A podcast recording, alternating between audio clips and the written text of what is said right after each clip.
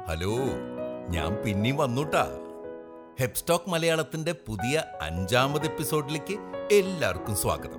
എന്റെ ഇതുവരെയുള്ള എപ്പിസോഡുകൾ കേട്ട് എനിക്ക് മെസ്സേജ് അയച്ചിട്ടും ഫോണിൽ വിളിച്ചിട്ടൊക്കെ എന്നെ പ്രോത്സാഹിപ്പിച്ച എല്ലാവർക്കും എന്റെ കുറെ നന്ദി കേട്ടാ കഴിഞ്ഞ എപ്പിസോഡിൽ പറഞ്ഞ പോലെ അമ്മ വീട്ടിൽ പെരുന്നാളൊക്കെ പോയി കണ്ടു. ബാൻഡ് സെറ്റും പള്ളിയും ഇട്ടിട്ടുള്ള ലൈറ്റും ഒക്കെ കണ്ടങ്ങട് ആസ്വദിച്ചു കുറേ പോപ്കോണും തിന്ന് ഞാൻ തിരിച്ചെത്തി.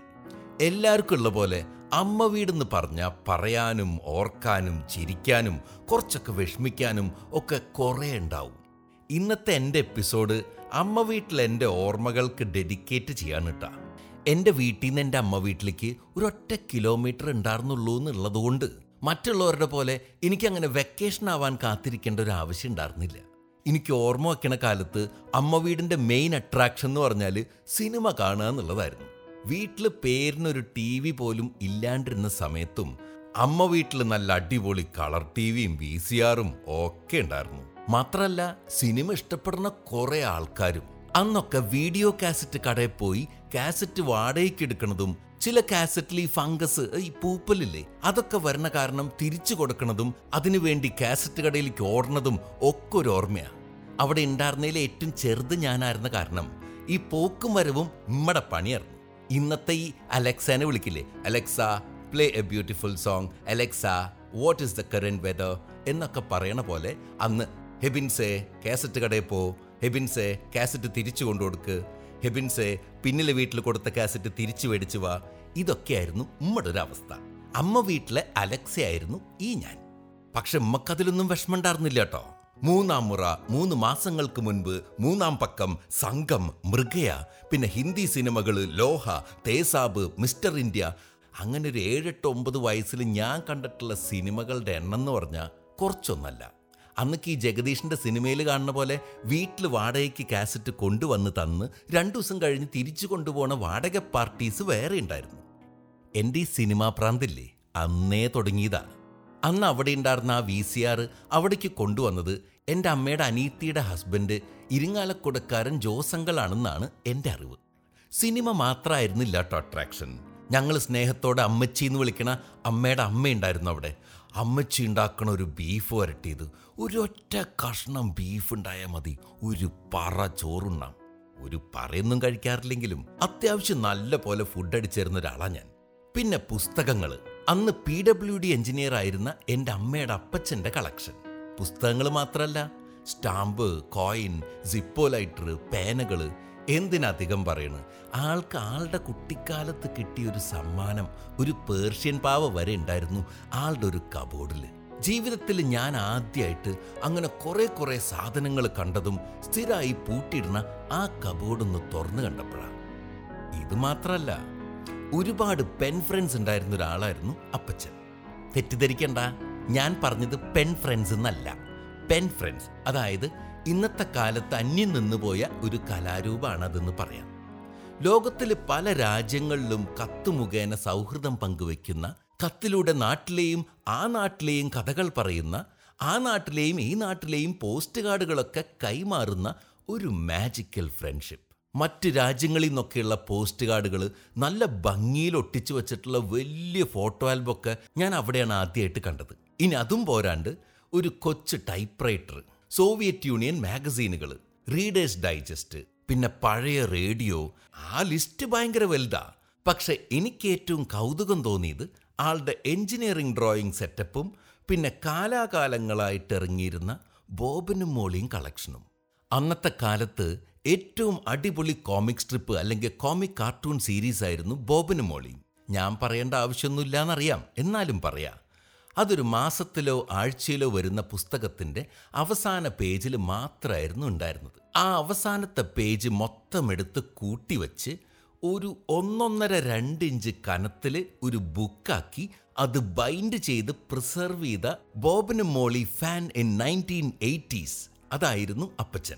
സമകാലീനമായ സംഭവങ്ങളെല്ലാം ഒരു തമാശ രൂപത്തിൽ അവതരിപ്പിച്ച അതിന്റെ തലച്ചോറ് ടോം സാറിന് മനസ്സിലൊരു വലിയ സല്യൂട്ട് അടിച്ചിട്ട് അടുത്ത കഥ പറയാം.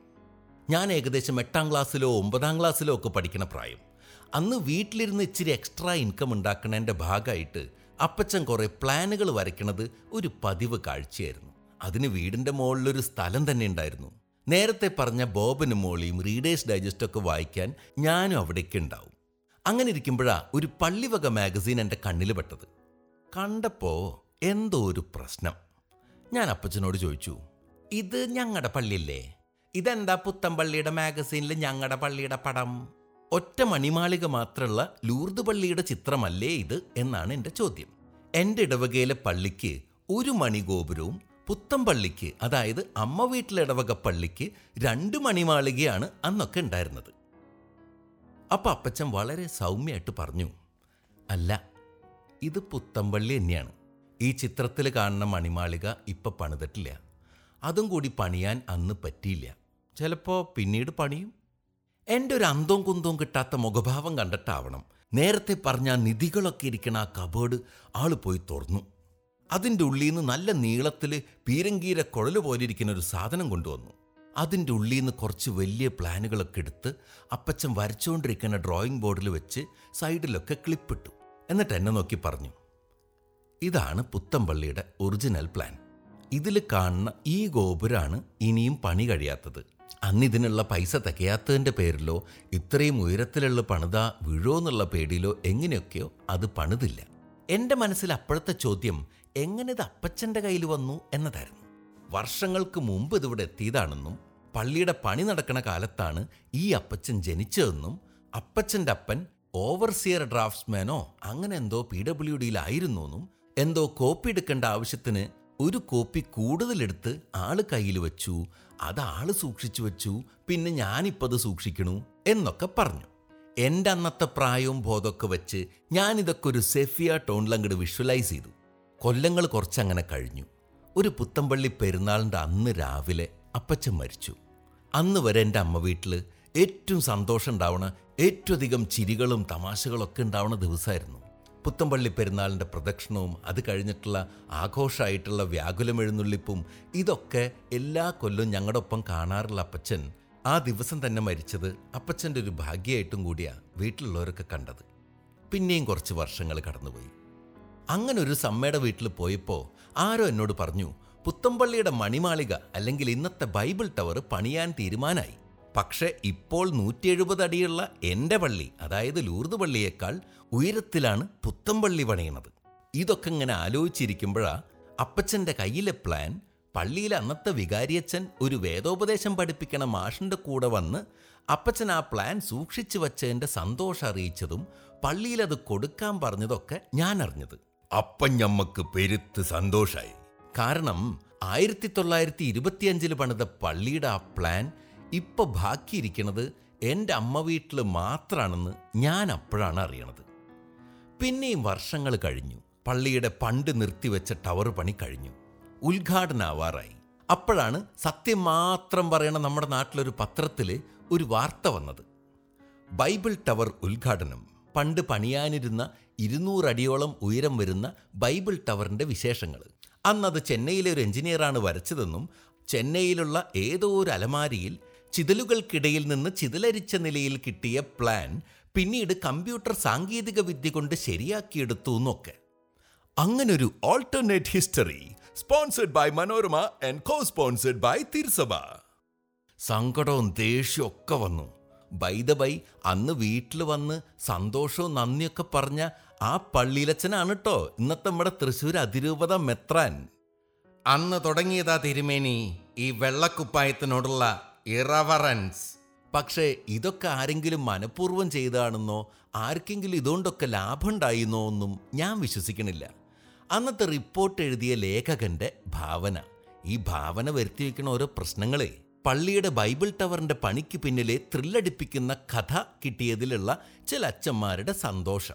സൗകര്യപൂർവം രണ്ട് തലമുറ ആ പ്ലാൻ എടുത്ത് സൂക്ഷിച്ചു വെച്ച കുടുംബത്തോടും മരിച്ചുപോയ ഈ കഥയിലെ രണ്ട് ആൾക്കാരോടും കാണിച്ച ആ നന്ദിയില്ലായ്മയുടെ കാരണം. ഇന്നും വളരെ രസകരമായ പല പത്രവാർത്തയും വായിക്കുമ്പോൾ എനിക്ക് ഓർമ്മ വരാറുള്ളത് ആ മിടുക്കനായ ഭാവനാസമ്പന്നനായ അന്നത്തെ ആ പത്രലേഖകനെയാണ്. അങ്ങനെ ഒരു പെരുന്നാൾ ദിവസം തന്നെ ആ പള്ളിയിൽ പോയി അന്നത്തെ വികാരിയച്ഛന്റെ അടുത്ത് ആ പ്ലാൻ തിരിച്ചു വേണം അത് ഞങ്ങൾ കുടുംബത്ത് വെച്ചോളാം എന്നൊക്കെ പറഞ്ഞതും ഇന്നലെ നടന്ന പോലത്തെ ഒരു ഓർമ്മ അവിടെ നിന്നും വർഷങ്ങൾക്ക് ശേഷം പള്ളിവക ഒരു പ്രസിദ്ധീകരണത്തിൽ തന്നെ സത്യം പറയാൻ പള്ളി മനസ്സ് കാണിച്ചതിന്റെ അതീവ സന്തോഷം രേഖപ്പെടുത്തിക്കൊണ്ട് ഇന്നത്തെ എപ്പിസോഡ് ഞാൻ അവിടെ നിർത്താണ് കേട്ടാ. പിന്നെ ഇന്നലെ ഞാൻ ആ വൈൻ ഇട്ടുട്ടാ. കെട്ടി വച്ചേക്ക.